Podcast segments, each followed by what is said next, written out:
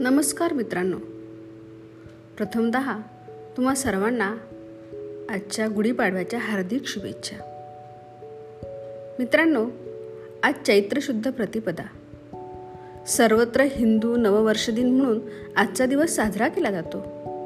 तर महाराष्ट्रात हा सण गुढीपाडवा या नावाने साजरा केला जातो. वर्षभरातील साडेतीन शुभमुहूर्तापैकी हा एक शुभमुहूर्त. म्हणून पूर्ण दिवसाचे महत्त्व आहे. आजच्या दिवशी नवीन खरेदी करतात नवीन उद्योगाची सुरुवात करतात शुभ कार्याला प्रारंभ करतात. चैत्र शुद्ध प्रतिपदा म्हणजे गुढीपाडव्याच्यापासून वसंत ऋतूला सुरुवात होते. वसंत निसर्गाला नवा बहार देतो. वातावरणात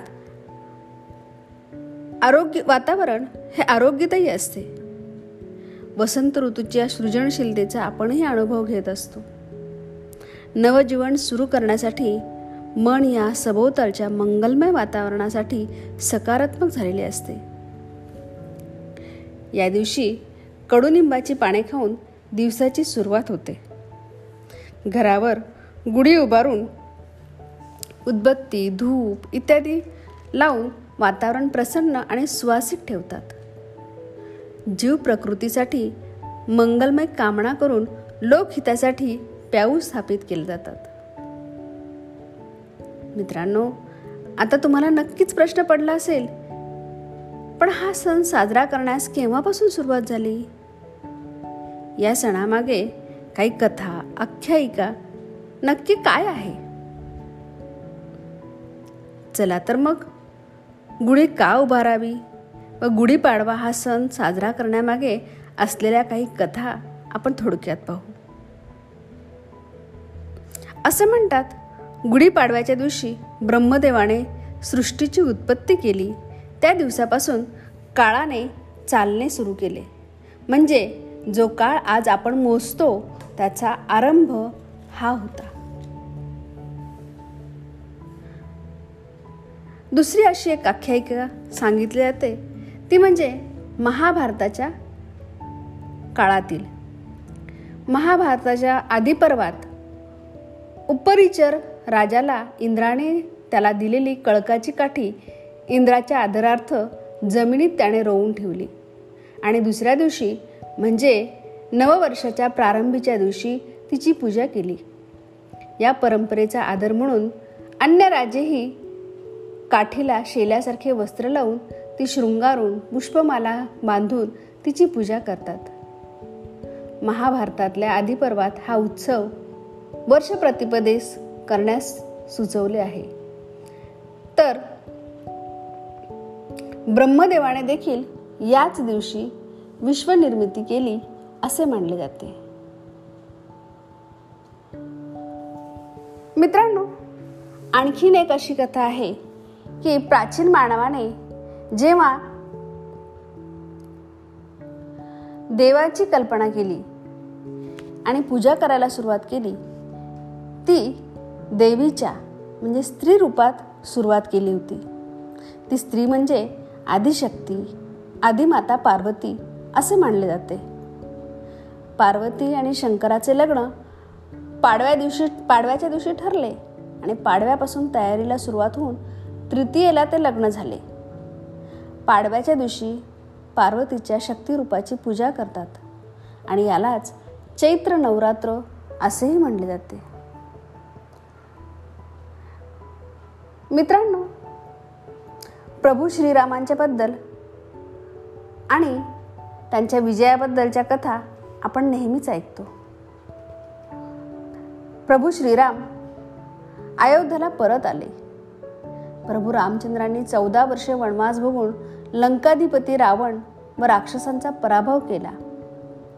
आणि याच दिवशी म्हणजे चैत्र प्रतिपदेला त्यांनी अयोध्येत प्रवेश केला. त्यांच्या विजयाच्या प्र प्रित्यर्थ लोकांनी घरोघरी गुढी उभारल्या विजय पताका लावल्या आणि प्रभू रामचंद्रांचं जोरात अयोध्येत स्वागत झालं. म्हणजे हा दिवस गुढी उभारून आपणही साजरा करतो. आणि आणखीन एक गोष्ट म्हणजे शालिवाहन नावाच्या एका कुंभाराच्या मुलाने मातीची सहा हजार.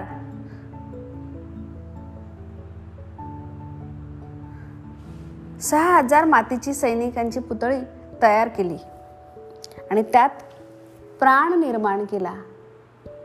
आणि या सहा हजार सैनिकांच्या मदतीने त्याने शकांचा पराभव केला अशी एक आख्यायिका देखील सु सांगितली जाते.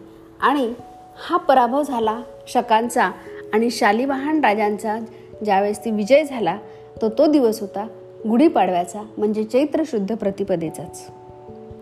इतिहासात देखील याच दिवशी सम्राट चंद्रगुप्त चंद्रगुप्त व सम्राट विक्रमादित्य यांनी शकांवर विजय मिळवला म्हणून विक्रम संवत सुरू करण्यात आले होते.